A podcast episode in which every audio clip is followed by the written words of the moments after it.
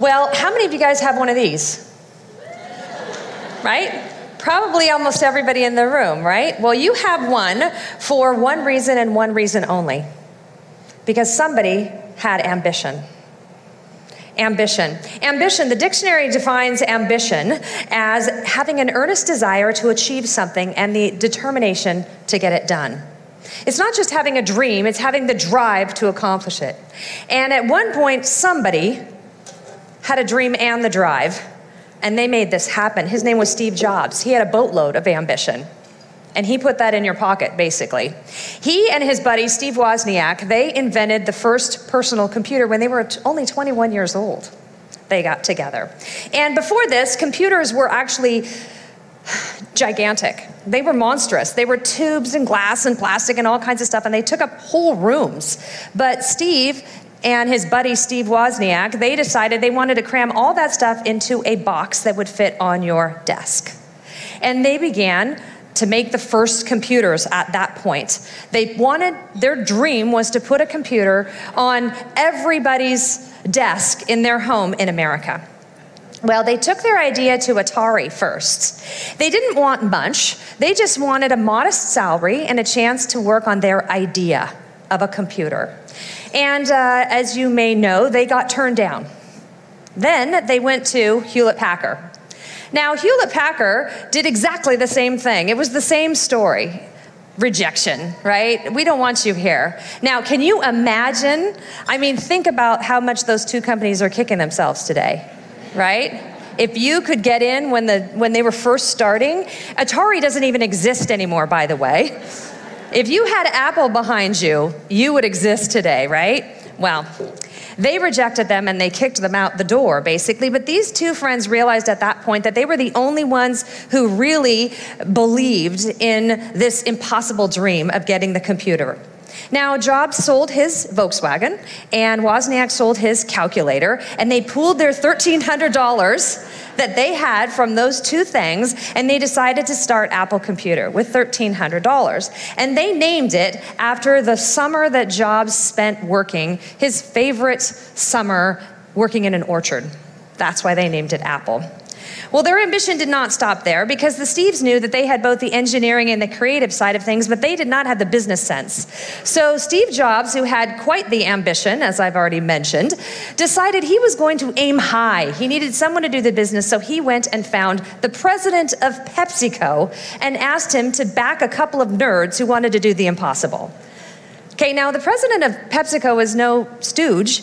He was asked to give up his lucrative job to try to make this dream of a couple nerds happen. Well, he said no, right? He said no, but he uh, had St- Steve Jobs on his tail, and Steve Jobs would not take no for an answer. He came back again and again and again. He would not take no for an answer. And finally, in a last ditch effort, he came to the president of PepsiCo and he said this Do you want to spend your, the rest of your life selling, selling sugared water or do you want to change the world? Do you want to spend the rest of your life selling sugared water, or do you want to change the world? And as they say, the rest is history, right? Because you have that in your hand now because of that guy not taking no for an answer. These people had ambition. They had both a desire and a drive to get it done. The trouble is that they were only worried about the short game. They were only worried about changing the world for the rest of your life. But Jesus and his followers, they're playing the longest game there is. They're interested in changing the world, not for the here and now, but for forever, for eternity. They are the ones who have not just ambition, but spiritual ambition. They want to change the world in ways that go far beyond the years that we'll spend on this planet. Well, the woman of the hour, the lady that we're going to be learning about today, she was full of this spiritual ambition, this beyond this life kind of ambition. She and her gifted husband would accomplish many things for God. They would be compelled to, and they would be ready to do anything it takes to get it done. Her desire and her drive put together are brilliantly illustrated in a story in the Gospel of Matthew that we know of as the parable of the soils. Our theme verse is going to come at the end of that story, but we need to back it up and figure out because our theme verse is all about spiritual ambition. But why did it come there? What does it mean? How come it ends up at the end of that story? So we got to back up a little bit, and I've got to remind you what Jesus' parable or story that tells an important spiritual truth is all about. Jesus is speaking of a sower, a sower who went out and basically is a farmer and he's throwing seed. Now, the seed is going to have different results depending on the soil it lands in. The seed in the story is the gospel, or the good news that even though all of us have sinned, that none of us have lived perfect, and all of us are going to have to stand before a holy God one day to answer for what we've done, that there is still hope. There is still good news. There is still hope because even though we've sinned and we deserve punishment for that, God sent his son. He sent his son to pay for our sins on the cross as our substitute so that we wouldn't have to pay for them. Jesus would take the punishment that we deserve for all the things we've ever done wrong.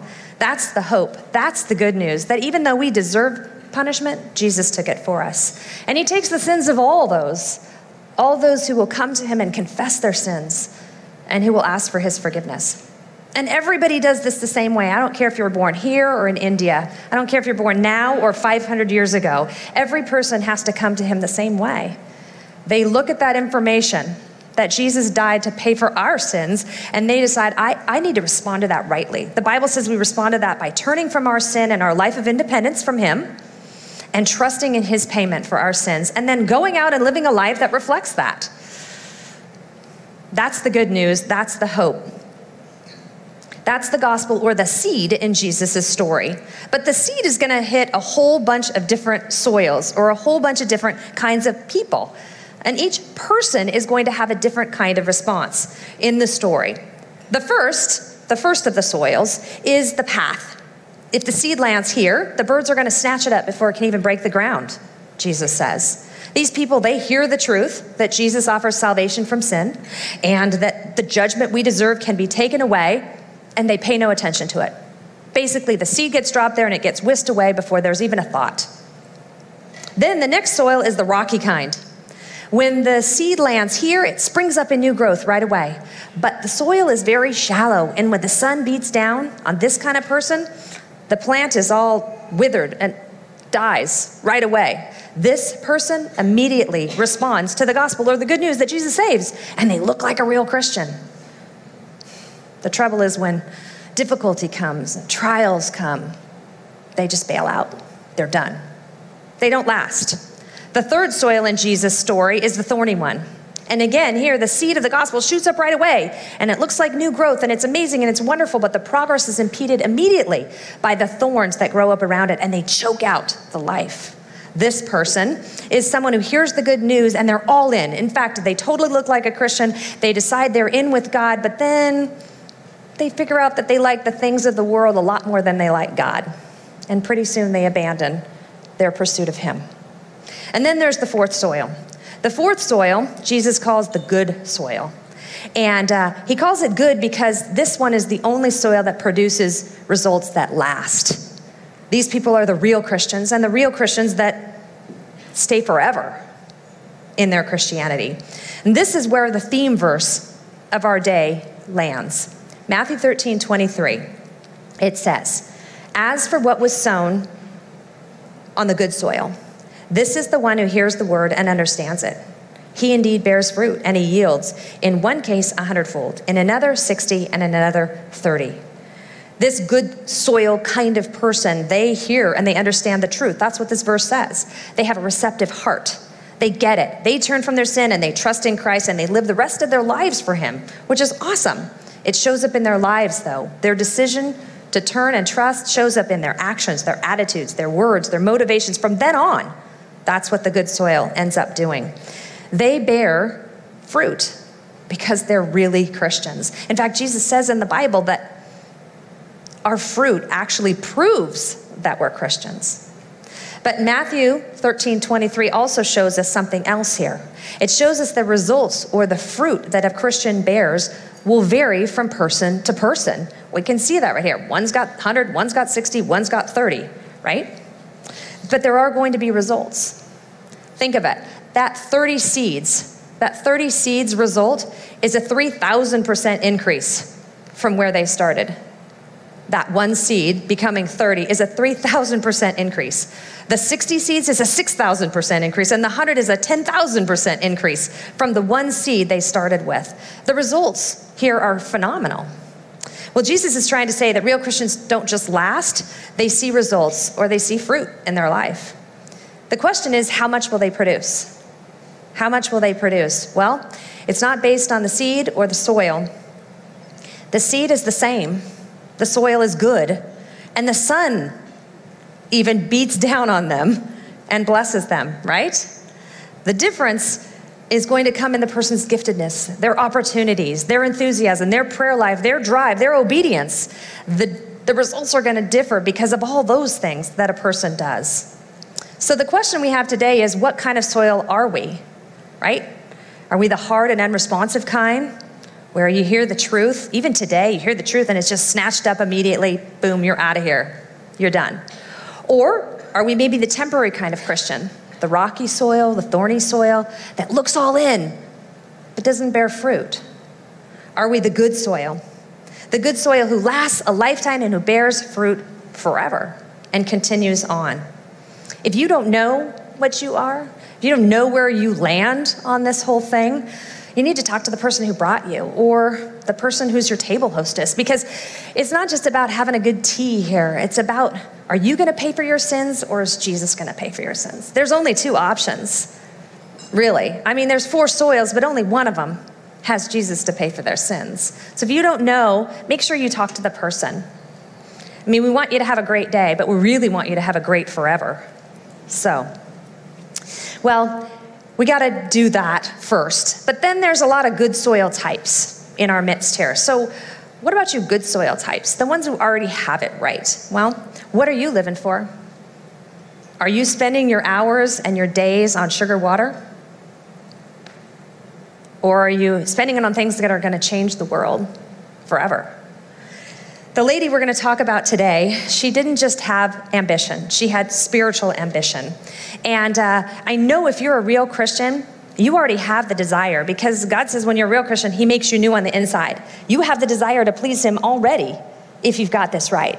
But the lady in our story today, she's gonna pump up your drive, she's gonna pump up your desire, she's gonna pump you up to want to grow more fruit in your life and be more ambitious spiritually to bear as much fruit as you possibly can. She is definitely the 10,000% variety of results.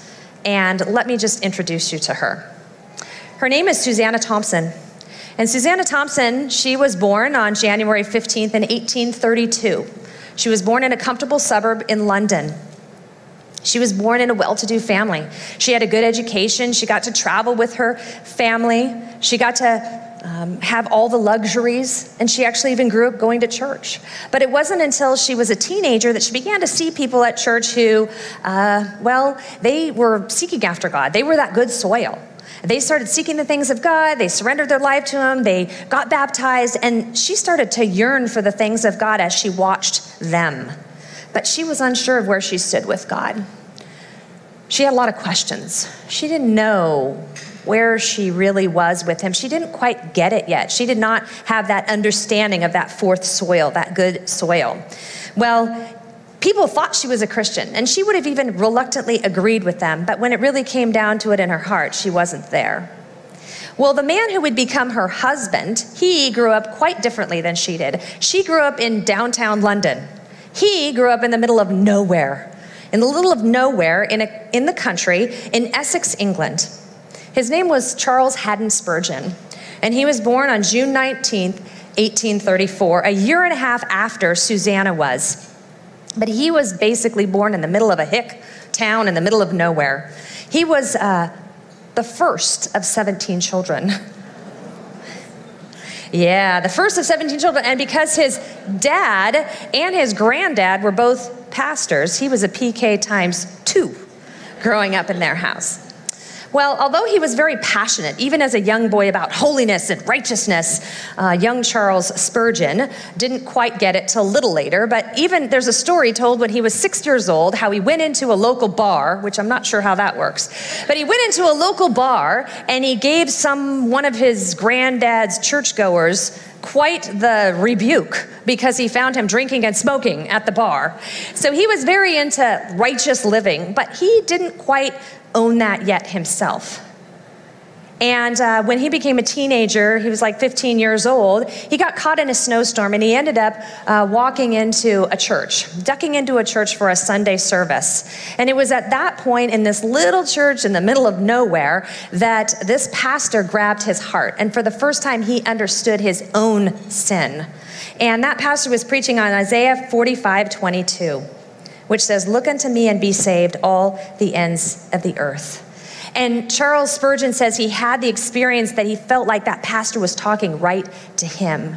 He saw his own sin, he saw his own need to turn from it and have Jesus pay for his sin so that he wouldn't have to someday. Well, he turned from his sin right then, trusted Christ, and begged for God's salvation. And soon he was baptized in the river. Okay, not during the snowstorm, but later. He was baptized in a river near the local ferry stop a little bit later. Charles Spurgeon would preach his first sermon at 16. He was basically tricked into it. A man came to him and said, I need you to go with this guy and I need you to encourage him about his uh, preaching he's going to do tonight. He was like, okay. But unbeknownst to Charles, he had told the other man that was walking with him exactly the same thing about Charles. Well, as they're walking along, hey, what are you going to preach on tonight? I don't know. What are you going to preach on tonight? Oh, whoa, hey, wait a minute. Well, that's when they discovered they'd been set up. And Charles would not, he refused to let those people go to church and not hear something from the Word of God.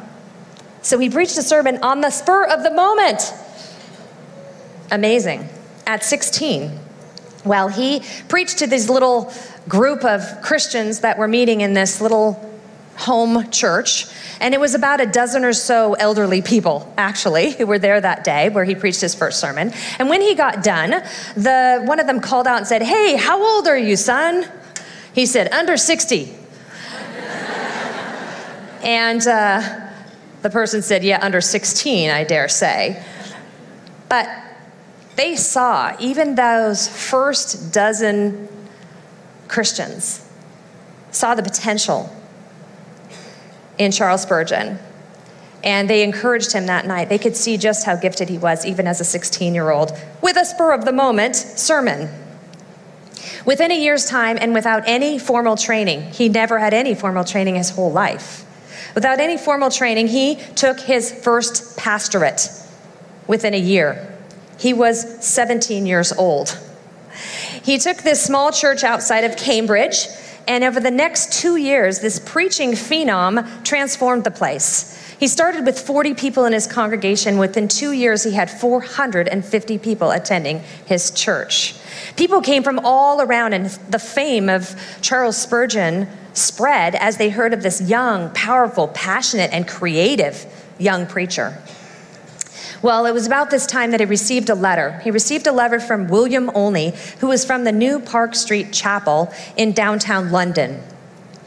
This is what London looked like at that time. Remember, he was a country boy, and this is what London looked like. And they asked him to come preach at their church in downtown London. It was historic. New Park Street Chapel was a historic old church. It actually was a hundred year old church. It had many great pastors, but at this point in time, they had been without a pastor for a little while.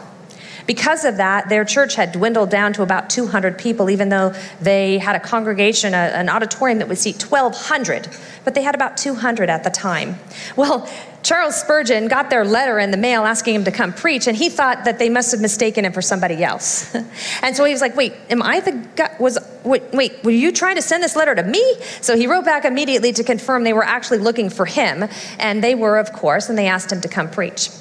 Well, he preached his first sermon there on Sunday morning, December 18, at the New Park Street Chapel, December 18, 1853. He was 19 years old.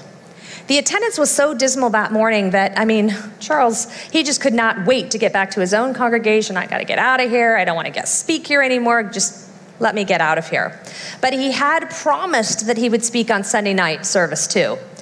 So uh, he had to stick around and he had to rally himself to get out there and do it and give it his all. Well, Mr. Olney, the guy who had invited him, one of the leaders of the church, he uh, felt really bad because he could see just how deflated poor Charles was, but he could see his great potential. So he went around that afternoon on Sunday and he went around and he invited everybody he could find every family member, every friend, every churchgoer, every non churchgoer, and said, Come tonight, come tonight, come tonight, hear this guy preach. Charles Spurgeon. Well, because the Olneys were friends with the Thompsons, Sarah Thompson was also in the audience that night to hear uh, Charles Spurgeon preach his second sermon in London. To say she was not impressed is to put it mildly. She did not have a love at first sight moment. Far from it, actually. Uh, and, you know, in defense of her, she was raised in Victorian England in a well to do family. And here was a country boy that just did not meet her expectations of what a young gentleman should be like standing in front of her. Um, he was a country bumpkin for sure. He had a his hideously outdated suit on. He had a black scarf wrapped around his neck. He was in terrible need of a haircut, and he was waving a blue and white polka dotted handkerchief as he preached. But to add insult to injury, he also had a passionate plea for the gospel and a passionate plea to live the word of God, and she just wasn't there yet. I mean, it was falling on deaf ears when it came to Susanna. She wasn't ready for the truth. She was struggling with doubts and she didn't get it. But little did she know that the man standing in front of her would be the tool that God would use to help her see her sin and her need for Christ. Later, she would write these words Ah, how little I then thought that my eyes looked on him who would be my life's beloved. How little I dreamed of the honor that God was preparing for me in the near future. It is a mercy that our lives are not left for us to plan, but that our Father chooses for us, or else we might at times turn away from our greatest blessings and put from us his choicest and loveliest gifts. New Park Street Chapel was in need of revival. The leaders knew it, and they felt like Charles Haddon Spurgeon was the key to that. And so they sent him an offer, an offer to be their new pastor. He wrote back immediately and said, I accept it. Those were his only words. I accept it. And then when he got there, he said the one thing he asked them to do was to pray for him. Well, God did send revival through Charles Haddon Spurgeon. He revived not only that church, but that city and that country, but he also revived the heart of a young girl with uh, brown curls that sat in the congregation. You see, uh, as he preached, Susanna's spiritual confusion was just pressing down on her harder and harder and harder. And she knew something's not right here. I don't get this. I, and she went to her friend, her friend William Olney, and she asked him for counsel. She, she poured her heart out to him. And she shared all of her questions and her concerns about her own standing before God. I don't, I don't think I'm right with God. I don't know what this is. I don't understand. I, I'm trying, but I don't get it. Well, he listened to all of her concerns, and then he decided he better ask his pastor for help. So he went to Charles and said, what, what, what do I counsel this girl? Well, pretty soon, Susanna, who was known as Susie to her family and friends, she received in her hands an illustrated copy of Charles' favorite book, Pilgrim's Progress. We, re- we learned about the writer of that last year at RT, John Bunyan. Inside the front cover, Charles Spurgeon, her pastor, had written these words To Miss Thompson, with desires for her progress in the blessed pilgrimage. From C.H. Spurgeon, April 20th, 1854. Susie says, With much trembling, I told Charles, my pastor, of my state before God, and he gently led me by his preaching and by his conversation through the power of the Holy Spirit to the cross of Christ for the peace and pardon that my weary soul was longing for. Susie realized that her sin needed a payment, so she turned to God and confessed it, and she trusted in Christ to take her punishment for her sin that she deserved.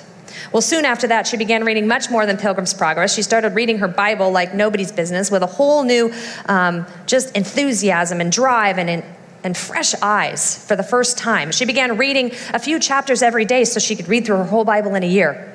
She began that pattern then, and then she continued it all of her life. And in fact, Charles would ask her at one point if this was a pattern she recommended, and she would say, Oh, yes, it's something that acquaints me with all parts of Scripture, even those that I might be tempted to skip.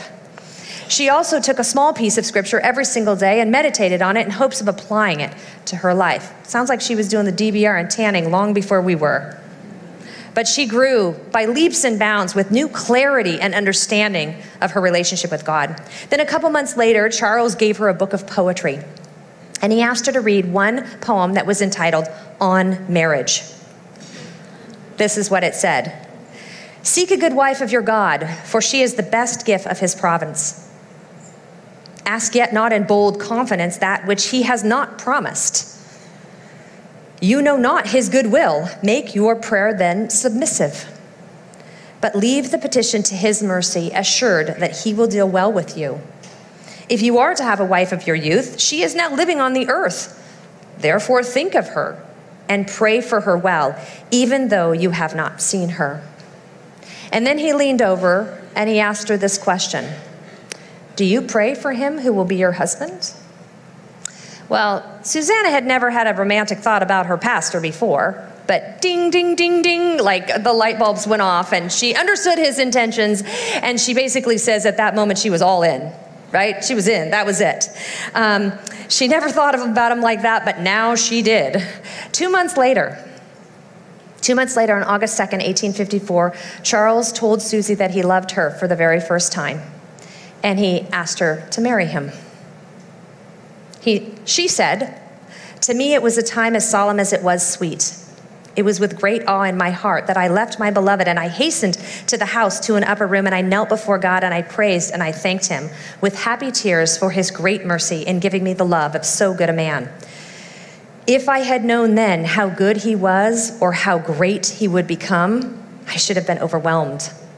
Not so much with the happiness of being with him, but with the responsibility that such a position would entail. Hmm. Boy, she got that right. She had no idea. Well, she did understand she had the love of a good man. But she also understood in that moment in time that she was choosing a life of sacrifice and service. But oh, what a blessed life it would be. Well, during that year and a half that they were engaged, Charles' schedule moved at breakneck speed. He was continually preparing sermons. These are some of his actual sermon notes right here. He was continually traveling, he was continually preaching. Um, he was always preparing, and he would spend all of his days off, which was one day a week. He would spend his day off sitting next to Susie. They would transcribe the Sunday's sermon together for publication. That's how they spent their day off. And, you know, the thing was, she was a woman who was perfectly content and totally filled with joy that she got the chance to help him do all that he was supposed to accomplish for the Lord. That's what she did. That's what her life was all about.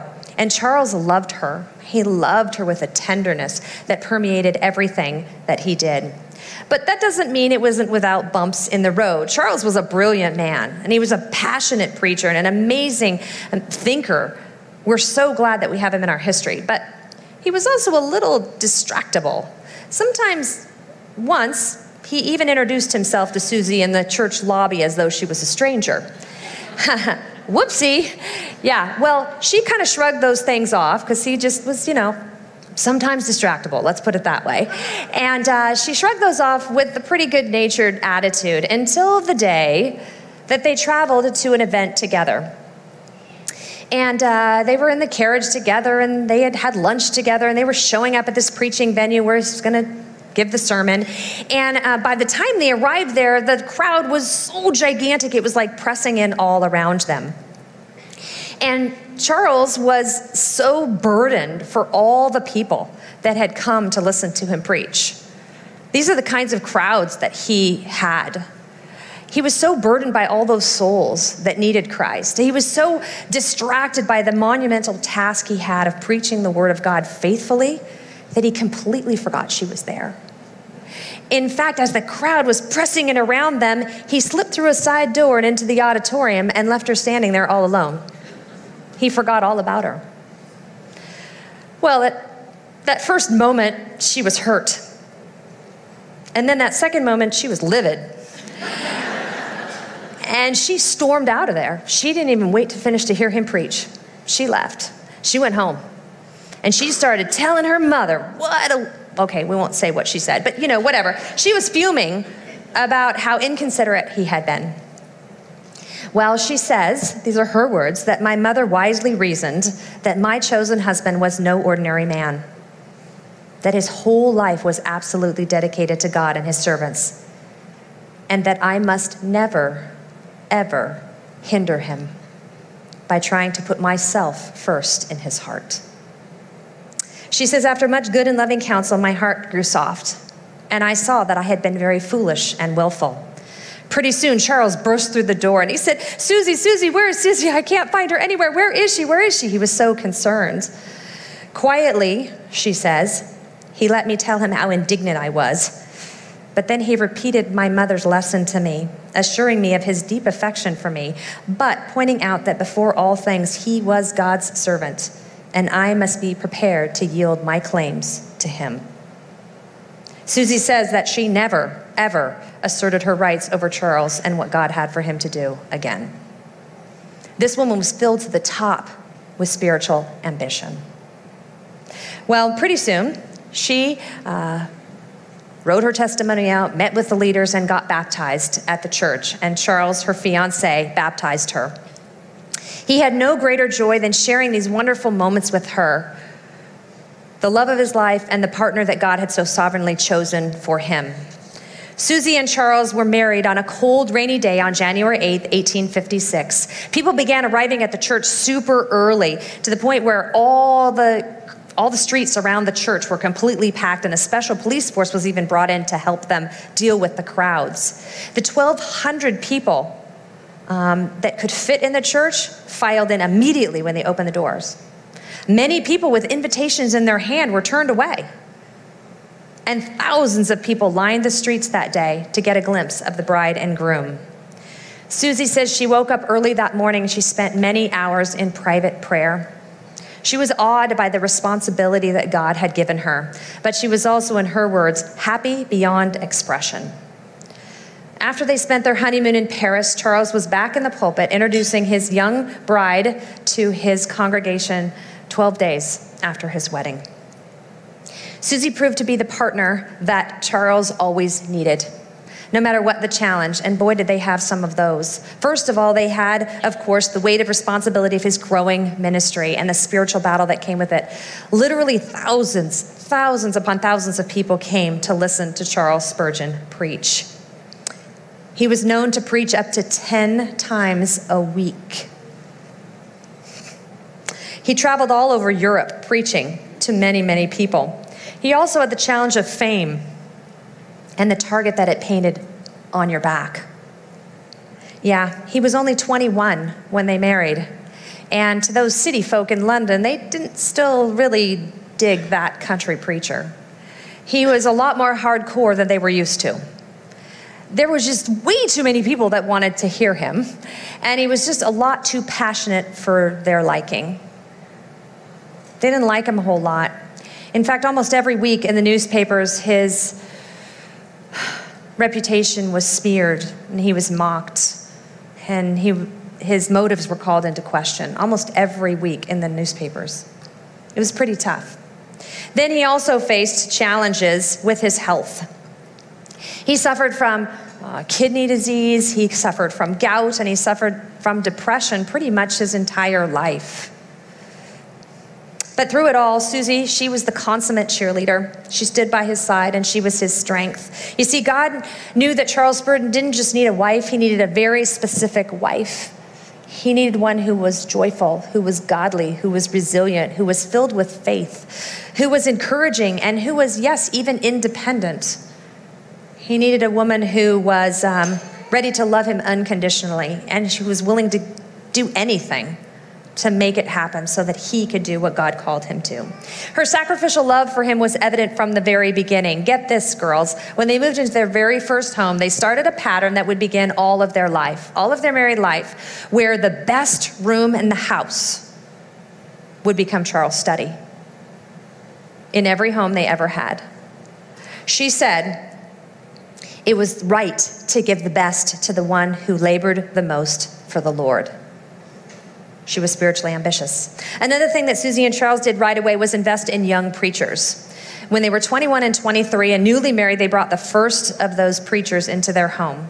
Charles mentored that man, and Susie used their meager budget to support him, to cook for him, to care for him. Within five years, they had 20 pastors meeting in the basement of the church that were being trained. And this is where the Pastors' College began. It would someday be called Spurgeon's College. Pretty soon, they would have their own building. They would move out of the basement of the church. In Charles Spurgeon's lifetime, 900 pastors would be trained in that college. 900 pastors would be trained, and he said the aim of the school was to train prophets, not scholars. They wanted men who would actually go and do practical pastoral ministry in the local church and not just have a head stuffed full of Bible facts. And uh, they would go to churches that were either almost dead or they would plant new churches. But in Spurgeon's lifetime, 200 churches would be planted through the graduates of the pastor's college. And 100,000 people would be baptized because of the graduates. This was during his lifetime alone. 100,000 people would be baptized because of the students that came out of his school. This school continues today. It's called Spurgeon's College, and it trains men and women to do ministry 160 years after it was formed. Well, nine months after their wedding, the Spurgeons welcomed twin sons, Charles and Thomas, into their home. Well, it should have been a wonderful time of celebration, but they did not get a whole lot of chance to do that because a month after these boys were born, Susie and Charles faced one of the most devastating events of their lives. London was abuzz over young Charles and his preaching. Everybody was listening to Charles. Everybody was showing up to hear him preach. He was uh, not refined and he was not educated, but he spoke to their hearts. He was passionate, and people came in droves. From the time uh, he ended up at New Park Street Chapel, space was an issue. There were people sitting on the floor, on the railings, in the aisles. I mean, they, uh, the people overflowed every week. The church I told you held 1,200 people. It was soon expanded to hold 1,500, but it still wasn't enough room. Crowding was always an issue when Charles spoke. Eventually, they would build him a church, and it's called the Metropolitan Tabernacle, and it would be Charles' church for the rest of his life. It still stands today at the Elephant and Castle area of London. My family and I visited there a couple years ago when we were at Grace Life London. It's still there, but in the days of Charles Spurgeon, it took five years to build that 5,000 seat auditorium that would be his church home. And, uh, you know, five years, that's a long time to have space problems. So the church decided that they would rent a facility. They rented this one. Beautiful. It's called the Surrey Gardens Music Hall. And October 19th, 1856, it was the first night that Charles was to preach there. Very first night. Susie was home recovering because she had had the twins a month earlier, and she was praying for her husband. There were 12,000 people that crowded into that auditorium. 12,000 people came to hear Spurgeon preach, and 10,000 people are in the grounds and the gardens outside of this. When some troublemakers who didn't like Charles Spurgeon or his message came into the crowd and they yelled, Fire! Fire! The galleries are giving way! It wasn't true. But you know, that didn't matter, right? Because chaos ensued. And by the end of the night, seven people had been trampled to death. His first night preaching there, including a pregnant woman with an almost full term baby and 28 more people were in the hospital. It's horrible.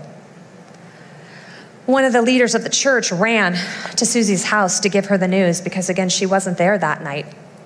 They ran to give her the news, and she says, We knelt by the couch and we prayed that we might have grace and strength to bear the terrible tragedy that suddenly had come upon us. Charles was inconsolable. He had to be physically picked up and removed from the pulpit that night. He was in a deep depression for days. The next morning, the newspaper, of course, was full of news of the tragedy, and they all blamed Charles for what had happened. They criticized him for renting the facility, for the narrow doorways and aisles, for the size of the crowd that gathered. They criticized him for praying in the midst of the chaos. Their nastiness and their hatred towards Charles bewildered them. But because of the good, faithful soldier that he was, and his crawl in, don't call him kind of attitude, he came back to his pulpit two weeks later and he continued preaching in the Surrey Gardens Music Hall until the Metropolitan Tabernacle was completed. He was only 22 years old when this happened. Well, Charles recovered, sort of. But he was never quite the same physically or emotionally. Spiritually, yes, strong, strong, strong. Physically and emotionally, it took its toll on him. But Susie, in his times of sadness, was always there. She poured herself out for him in prayer. She surrounded him with scripture. Literally, she would put scripture up all around their house. She was like Aaron and Hur to Moses in the Old Testament, where they held up the arms of Moses, Aaron and Hur did. She was that for him. One of the many passages that she put up in their bedroom, she had framed and put up on the walls in their bedroom, was Matthew 5 11 and 12. It says this Blessed are you when others revile you and persecute you and utter all kinds of evil against you falsely on my account. Rejoice and be glad, for your reward is great in heaven. For so they persecuted the prophets who were before you. And she would read it to Charles every morning before he left the house. Well, as you can imagine, the twins would become a focus of their 24 7 discipleship in their home. And in God's sovereignty, these two boys would be the only children that Charles and Susie would ever get to have. But with Charles' ministry just only ramping up, he was a young man and everybody was excited about him in London. Well, Okay, everybody except his critics were excited about him in London. Um, they knew that most of the training was going to fall to Susie, the training for these two boys. But like his father before him, Charles understood that he should never be worried about this. His father had been a pastor too, and he had initially been concerned about leaving his home um, and training of his children to go out and serve the local church. But his father says he stopped being concerned about it when he came home unexpectedly and he heard his wife. He heard his wife praying and pleading earnestly before God for the salvation of her children, especially for young Charles, who was the oldest and the most strong willed. Charles says, My father felt he could safely go about his father's business because his dear wife was caring so well for the spiritual matters of the boys and girls in her home. He proceeded at once to fulfill his preaching obligations. Now, a father himself, Charles felt the same way about his beloved Susie, and the boy's spiritual development was of utmost importance to both of them, so she would set about it with a passion. Her biographer would say, Mrs. Spurgeon was a faithful trainer of her twin sons in the Christian doctrine. She had the joy of seeing both of them brought to the Lord at an early age. Thomas, her son, would write later I trace my early conversion directly to my mother's earnest pleadings and her bright example. On Sunday nights specifically, she would sit down with her boys and she would teach them the Bible. And they would also sing together.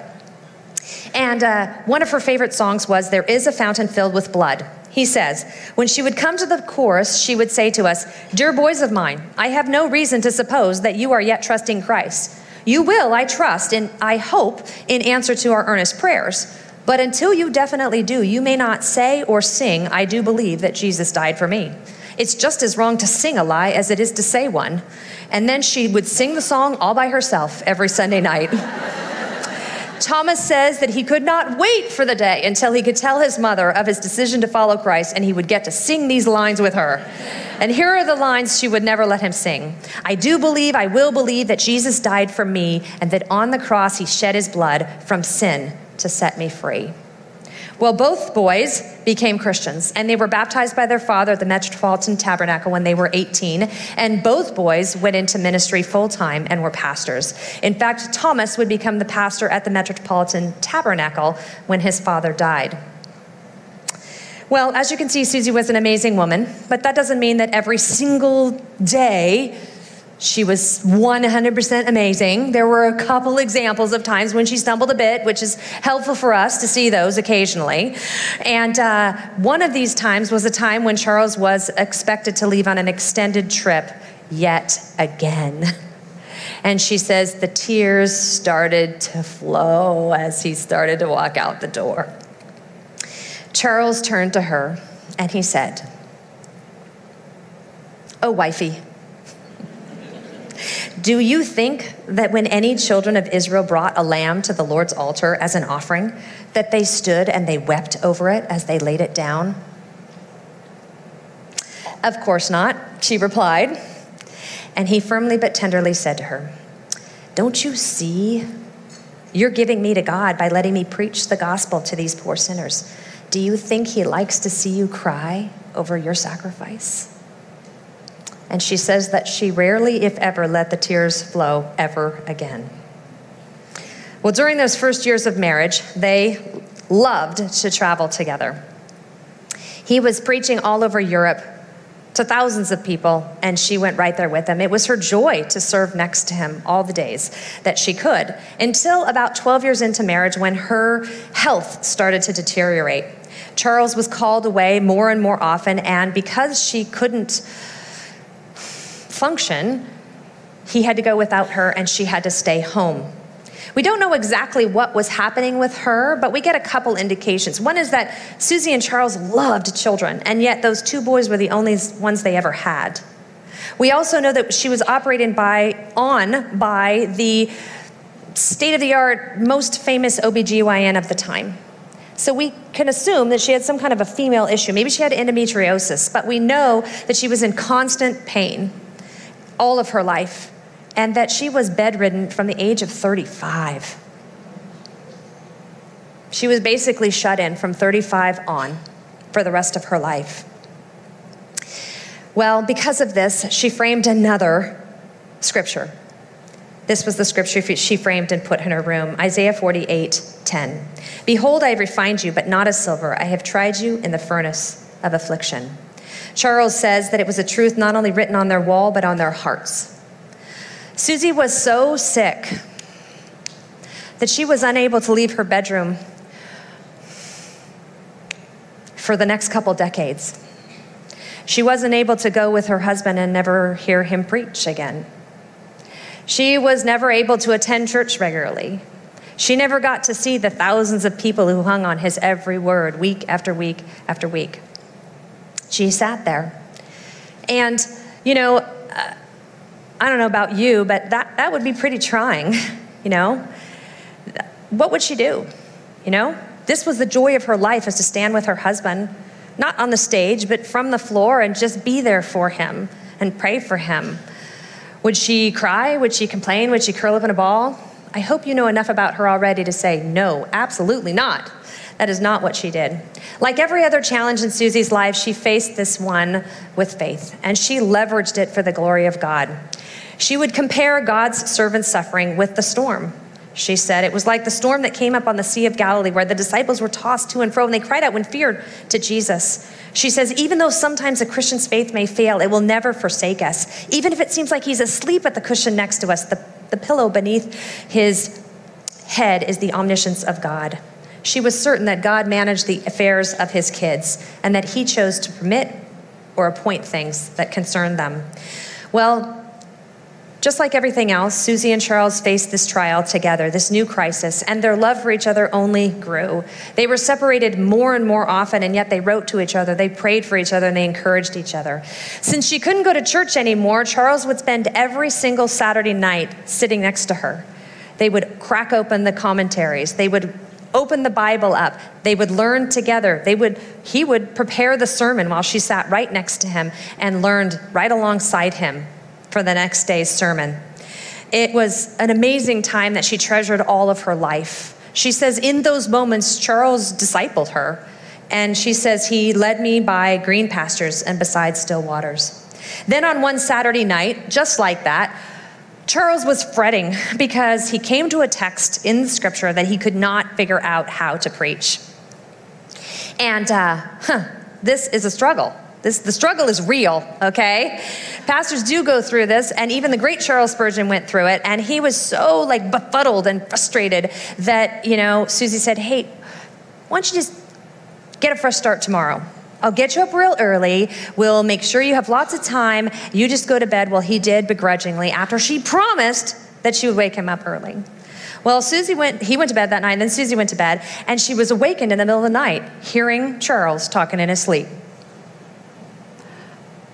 All of a sudden, she realized he was preaching the passage that he couldn't figure out the night before. He was sitting there explaining this text that he had been racking his brain over all the time. So she started listening, and then she started writing notes so that she could help him and hand it to him in the morning and help him figure out his sermon. Well, she was so excited about all of this thing that God had done in the middle of the night that she was awake for hours.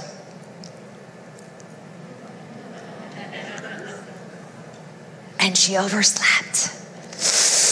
Well, the next morning, of course, when she was supposed to wake Charles and she woke him up much later than she was supposed to, he kind of freaked out, okay? And he said, Oh, wifey, you said you would wake me early. Now see the time. Why did you let me sleep? What shall I do? What shall I do? Which, let me just tell you, is the nightmare of every pastor waking up on Sunday morning with nothing to say. well, even Spurgeon had that problem except that Susie was there to save the day and say, Look at the notes. Look, here, you preached it last night to me. And shoo, crisis averted in the pastor's home. Well, Charles understood what a gift that Susie was, but he wanted to make sure that she knew that. So he wrote her love letters. And he wrote her love letters all the time. Here is one of them. He says, Oh, my dear one, None know how grateful I am to God for you. In all I have ever done for him, you have a large share. For in making me so happy, you have fit me for service. Not an ounce of power has ever been lost to the good cause through you. I have served the Lord far more and never less because of your sweet companionship. The Lord God Almighty bless you now and forever. Well, throughout their marriage, Charles' ministry plate only grew bigger and bigger and bigger and more and more overwhelming. And Susie's did too, of course, until she got sick. She would always be remembered as the wife of the most amazing and greatest preacher of all time, Charles Spurgeon. But because of one particular groundbreaking ministry, she's going to be remembered all on her own for something she did. She um, did this ministry as a shut in for 30 years of her life. But because of her ministry, people got saved. People got encouraged, people got equipped all over the world.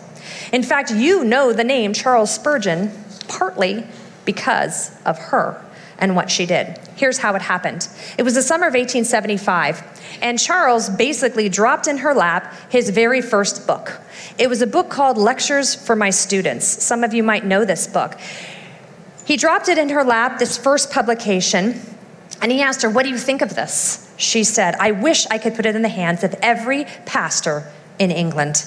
He said, Well, then do it. What will you give to make that happen? Well, she realized that she had some pocket change that she had been saving and was in a drawer somewhere, and she counted it all out, and she discovered that she could buy 100 copies of that brand new book from Charles Spurgeon. And that was the moment that her precious ministry called the Book Fund began. You see, the church was in such a bad state at that moment in history, sad to say, but most pastors, many pastors, had not been able to purchase a new book in some 10 years. Charles said, Does anyone wonder why preachers are sometimes so dull? well, Susie decided it was time to change all that, and she was going to be the one to do it. She understood the need for good books her husband would read six books a week, every week of his life. He would write 135 titles, and he would publish 63 volumes of sermons. They were a book loving family, right? All the way around. Add to that that every Saturday night they spent reading books together and learning and growing together from the Bible and good resources. She wanted other pastors to have the same opportunity and the same kind of resources that she and Charles had. And she knew that their congregations would be blessed and benefited by it. Well, word got out pretty soon, right away, in fact, that Susie was giving books away, right? You hear that someone's giving books away, you want to be a part of that. People started learning Susie's going to give books away. She's got a new ministry going. Well, the requests came pouring in. She handled all of them herself from her bed. One month, she handled 700 letters of request for resources. Well, in order to receive a package of books from Susie Spurgeon, you would have to, each pastor would have to read, meet a certain criteria. The pastor had to make a salary that was below a certain level. They had to be sound biblical doctrine, believing pastors. And then, of course, they had to actually be a pastor in order to receive this. And Susie was not afraid to reject someone who sent her a letter and did not meet those three criteria. But if they met the challenge, then she would send them out a package of books. a package of sermons, and a handwritten letter from her. She worked tirelessly from her bed as her health dictated. Stories of what God was doing in the pastors' lives and the church's lives poured in, as well as um, needs for funds, of course, and they were all published in Spurgeon's magazine. It was called The Trowel and the Sword. In 1881, that year alone, 7,000 books were sent out, and 10,000 sermons were sent out by Susie. In the next 27 years that she would work in this ministry, almost three decades, 200,000 books would be sent out to pastors, and 25,000 pastors would receive resources from her hand. This is the room in her home where all the magic happened the book fund magic. Charles wrote, I gratefully adore the goodness of our Heavenly Father in directing my beloved wife to a work that has been to her fruitful in unutterable happiness. Our gracious Lord has ministered to a suffering child in the most effective manner. Let every believer accept that for most human trials, the best relief is to be found in the self sacrificing work for Jesus Christ. Well, the book fund didn't just help pastors, it restored purpose and meaning to Susie's life. She found she could make a real difference. She was the bookkeeper, the office manager, the inventory clerk, and the corresponding secretary. It was a mammoth task. But through it all, she got the gospel out and good, solid Bible teaching, and she encouraged people, and the name of Charles Spurgeon spread all over the world. Because of the weight of Charles' great ministry, and because of the theological debates he was involved in, and because of the public criticism, and because of his health challenges, it became important for Charles Spurgeon to basically take a break every single winter for a few months to the south of France. He had to get out of damp, wet, cold London for a few months. And unfortunately, as I've already told you, Susie was in no shape to do that with him. So he would go for three months at a time and spend the winters in France while she stayed in London. It was a bitter pill. They only wanted to be together, but because of Charles' increased sufferings, he had to go. These trips were like necessary for his survival. He would go there to rest and recuperate and write. That happened for 15 straight years until in 1891, Susie was finally strong enough to go with him. She had been shut in for 20 years at that. And she rallied this one winter to go with him. They were full of joy to be able to share these simple pleasures just sitting next to each other, to the woman and man that they love. He was 57, she was 59. And in that day and age, they were plump, they were sickly, and they were elderly. But they sat next to each other and they enjoyed this time, this winter in France. They were radiant as they spent this time together, but sadly, as they sat there for three months. At the very end of that three month period of time, Charles got um, more and more quiet, and he eventually died. He had preached his last sermon on that trip in France on New Year's of 1892. He was, like I said, 57 years old.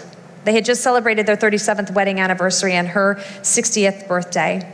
But Pretty soon he was gone. He was gone to see his Savior and to receive his reward. But she would reflect back on that as being the greatest blessing of her life that God allowed her to be there that winter and spend those three months taking care of the man that she loved. Condolences would come from all over the world when Charles Spurgeon died, and on his casket there were written the words I have fought the good fight, I have finished the course, I have kept the faith. After caring for him for those three months, she did not have what it took to go the thousand mile journey back to London for his funeral, so she wasn't there when 100,000 people came to say goodbye to the Prince of Preachers in London as his carriage with his body passed by. She stayed. She would have been overwhelmed, her family and friends were sure, so they had her stay. Well, when he was gone, she wasn't sure what she would do. But she continued to work with the book fund, and pretty soon she got to do a contribution in a way she never had thought she would before. And that is after Charles died, she became a writer. She began writing books. And the very first one was her masterpiece, basically. It's a famous book called C.H. Spurgeon's biography. She would become the, the editor and the chief contributor. She would take his journals, his notes, his sermons, and her own memories and write her version the biography of her great husband, would inspire thousands of people. It, it, it is a four volume set, it's a monster, but it would inspire thousands of people to live and love and preach and serve like her dear husband had. Eventually, she would write five more books, two of them on the book fund, three devotionals, but she made sure that in each one that her listeners and her readers knew that God could be trusted. That was her main message. God can be trusted. You are never alone. Well, she would miss Charles terribly, but she would take refuge in God and hope in his word. And she was so excited that she still got the chance to make a difference. And God wasn't done with this spiritually ambitious person yet, because at 63 years old, she uh, had one more big job to do and that is she had gone to a little city called Bexhill. She'd gone there, it was a little ways from her home because her house was under repair, and she was feeling pretty good that one Sunday, and she decided she wanted to go to church. So she uh, asked somebody, Hey, where's the Baptist church in town? And uh, she found out they didn't have one. She was like, Well, that can't be. So she decided to pray. In fact, she prayed for an entire year when she went back home. And um, pretty soon, one of her friends from the pastor's college that was studying there came and told her that he was looking for a ministry post. And she went, Aha, I have a plan, I have a pastor, I have a place. Let's go plant. She showed up in Bexhill and she got a bunch of eager people to get behind her, and she decided she was going to plant a church in that city. So that's what she did. She threw her support and her prayers behind this church plant. She was there the first service. She was there when they built their building. And uh, six years after this, she would die, and this is what the church would put on a plaque on the wall to honor Mrs. Spurgeon. It says, This tablet is erected by the church and the congregation meeting here in grateful memory of Mrs. C.H. Spurgeon, who entered glory October 22, 1903. Through her initiative, under God, this church was founded, and largely by her liberality or her generosity, these buildings were erected. You know, this gal was no ordinary gal. She was no ordinary pastor's wife. But I'm confident that C.H. Spurgeon, Charles Spurgeon, could not have done all that he did the way that he did it if it had not been for her. Oh, yes, he was a gifted man, and of course he had God behind her, but God used her to be a support to him, to help him do all that. He called her an angel of God, and that's exactly what she was to him. She supported him in sorrow. She defended him in persecution. She prayed for him in weakness and encouraged him in his labor. She made sure his message got out and that he got introduced to the whole world. She did most of that while she was suffering greatly.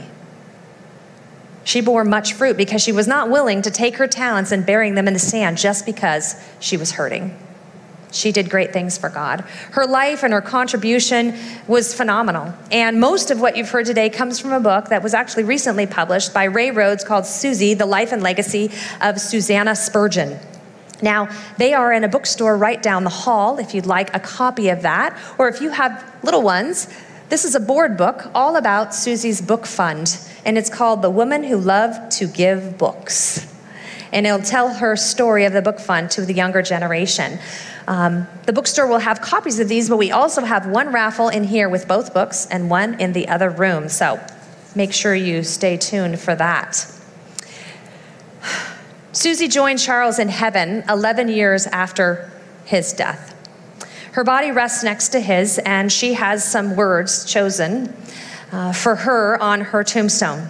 They are words written by John Newton, who was the author of the great hymn Amazing Grace that we got to sing today. But this is from another hymn that John Newton wrote. It's called Begone Unbelief, and these are the last words, the very last verse of the song. This is what's written on her tombstone. It says, Since all that I meet shall work for my good, the bitter is sweet, the medicine food. Though painful at present, it will cease before long, and then, and then oh, how pleasant, the conqueror's song. Susie Spurgeon is most definitely a conqueror. She most definitely heard the words, Well done, good and faithful servant. Um, but it wasn't just because she was some good soil way back when, when she first decided to follow Christ. It's because she had both the drive and the desire. She had the ambition to do something great for God, and she spent her life doing that. And because of that, she bore much fruit. Her goal was to expend her whole life in pleasing God and to help her very gifted husband do the same. She did that with diligence, with joy, with passion, with enthusiasm all the days of her life, even when she was in excruciating pain. She lived her life for him and she bore much fruit. It is my prayer that her life would inspire you. First of all, to be that good soil. She would want you to make sure that you aren't paying for your sins yourself, that you've got Jesus paying for them because he offers to do that for you.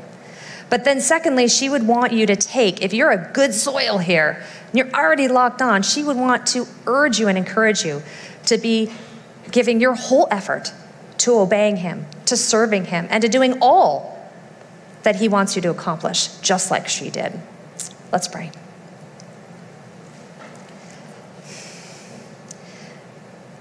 God, I want to thank you for women like Susie Spurgeon, who um, she was an ordinary woman. She was just like us, and she had frailties just like we did. But she took them and she used them, and she seized opportunities because them. And uh, she's a great example for us. God, I pray for those in this room who they are the path or they're even the rocky or the thorny soil, and they don't have things right with you. They're not locked on forever with you. They don't have the assurance that, that you're going to take care of their sin. Because all of us will stand before you. And so, God, we do pray for those that need to get that right, because that's the most important thing. Help them to have the courage to talk to someone. And then, God, I pray for those here that are good soil, that are real Christians, that Susie Spurgeon would inspire them to do more than they thought they could. She was just an ordinary woman, but she gave it her all. She was determined and compelled to do everything she could to bear as much fruit as she possibly could. May we learn to be like her. And we pray all these things in Jesus' name. Amen.